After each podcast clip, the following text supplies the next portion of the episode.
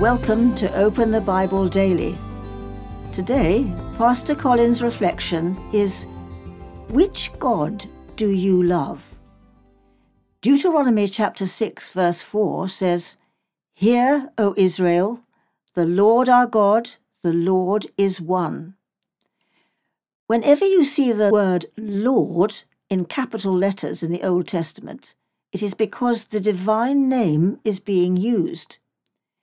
When God appeared to Moses in the burning bush, he revealed himself as Yahweh, which means I am.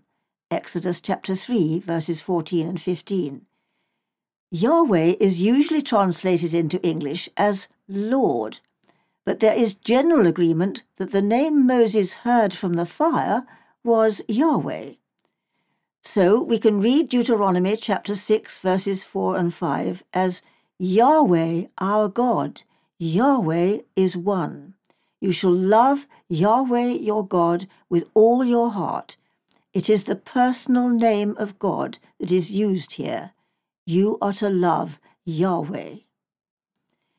God's name is of great importance because in our pluralistic society, when we say love God, people feel free to fill the word God with their own content. But God is not whoever you want him to be.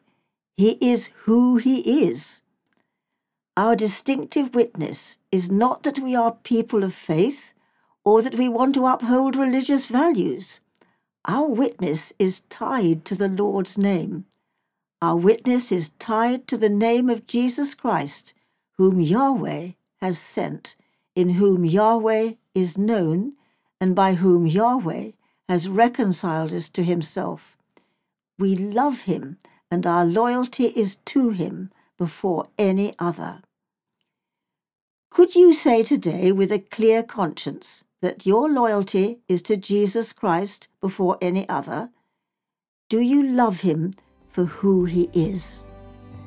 Why or why not?